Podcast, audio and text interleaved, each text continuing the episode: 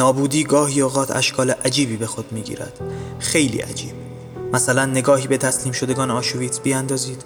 گویی قرنهاست که مردند آنها خود را به دست نابودی سپردند و دارند به مکانی خیره نگاه می کنند که گویی در آن بودنی وجود ندارد. تنها نابودی عظیمی وجود دارد که انتهایی بر آن نیست. نابودی گاهی اوقات خود را شبیه به یک احساس در انسان فرا می‌خواند. نگاهی میاندازی به اطراف و ناگهان حس می‌کنی درونت یک بمب اتم منفجر شد. می توانی حس کنی میلیون ها نفر درونت دارند زوب می شوند و فریاد و های دردناکی می شنوی که تنها و تنها مختص خود تو است. هیچ کس دیگر نمی تواند زجه های گریه زنی که کودکیش را بغل گرفته و زار می‌زند را بشنود جز تو. می توانی احساس کنی که هیچ کس و هیچ چیز در تو وجود ندارد. درونت با خاک یکسان شده و شبیه به دشتی شده که در میان خود ترکی عظیم دارد. ترکی که اگر به عمق آن بروی با حیولایی روبرو می‌شوی که گویی قرنها خواب بوده و حالا با صدای آن انفجار از خواب پریده و طلب گوشت تازه دارد. نابودی چیزی شبیه به یک خواب است خوابی که نمی‌توان از آن بیدار شد زیرا وقتی چرخه آن به راه بیفتد برای آن پایانی نیست. نمی‌دانم می توانید تصور کنید که چه می‌گویم. بگذارید اینگونه برایتان توصیفش کنم. تصور کنید که در یک ساختمان ایستاده اید و ناگهان چهار ستون آن ساختمان میلرزد. زمین زیر پایتان ترک برمیدارد. شما میافتید. دارید سقوط می‌کنید. همینجور بیشتر و بیشتر میان زمین و هوا معلق می‌شوید و سرعتتان نه ممیز هشت دهم متر بر ثانیه بیشتر می‌شود. در میانه ابر عظیمی از خاکی هستید که از انفجار بتون باقی مانده که روی صورتتان چیز خیسی حس می‌کنید. به آن دست می‌کشید و می‌فهمید که خون است. قطره دیگر و باز هم قطره دیگر. کم کم از زیر بدنتان بارانی معکوس از خون شروع به باریدن می کند و تمام لباس و صورتتان را خون می گیرد. از ابر که خارج می شوید می بینید زیر شما مثلا در فاصله پنج متری جسد زنی در حال سقوط است که سرش دو نیم شده و خون از فرق سری که مانند یک هندوانه شیرین سرخ و ترک خورده است به سمت شما جاری می شود. کمی بیشتر که توجه می کنید می بینید که اطرافتان پر از این اجساد است که در حال سقوطند. جسدهای خونالود که انتهایی ندارند. از کودک تا کهنسال از سفید تا سیاه از آسیایی تا فرانسوی. همهشان مردند. صدای مهیب خرد شدن بتون روی بتون قطع نمی شود و شما همچنان سقوط می کنید نابودی چنین ماهیتی دارد. شبیه به یک ساختمان است که خراب شدن و فرو ریختنش هیچ وقت انتها ندارد. نابودی هم نه. شاید بهتر است بگوییم زمانی که حس نابودی را درک می کنید چنین احساسی را دارید. یعنی آن لحظه ای که ناگهان پرده جهل از جلوی چشمانتان کنار می رود و می بینید که شما یک موجود نابود شده در یک جهان رو به نابودی هستید. نابودی که انتها ندارد و زمانی که چیزی انتها نداشته باشد یعنی فرصتی برای بازندیشی و ساخت دوباره نیست. تنها تخریب می شوید و ناامید. حجم عظیم خرابه هایی را می بینید که روی هم تلنبار می شوند نابودی در واقع نوعی از بودن است که با خودش همخانی ندارد. یک موجود در هم پیچیده و عبوس که ماهیت بودنش با خود بودنش در تضاد است. چیزی شبیه به پادماده که بودنش با نابود کردن ماده معنا پیدا می کند و با اینکه چیزی نابودگر است اما هستی به آن نیاز داشت وگرنه نمی توانست باشد. نابودی چنین حالتی دارد. حالتی شبیه به مرگ اما نه یک مرگ جسمی و تجسد یافته. نابودی امری انتظایی است. چیزی شبیه به یک موسیقی شبیه به نقاشی های پولاک یا موندریان. نابودی در خود خشمی عظیم دارد. خشمی بزرگ به اندازه عشقی که در آن جاری است. ضروری است. خود نابودی هم امری ضروری است. نمی شود نابودی نباشد. نابودی اشکال زیادی به خود می گیرد.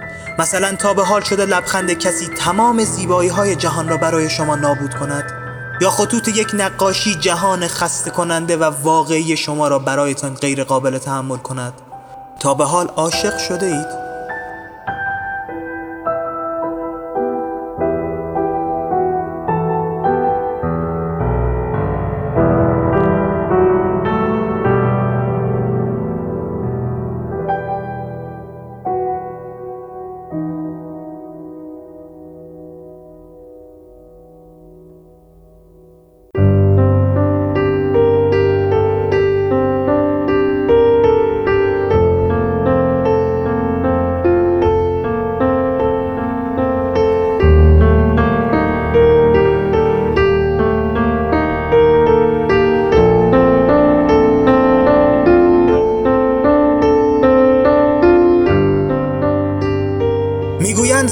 ماه عاشق زنی شده بود که روی زمین زندگی می کرد زن زیباترین موجود جهان بود و ماه تنها ترین چیز در هستی.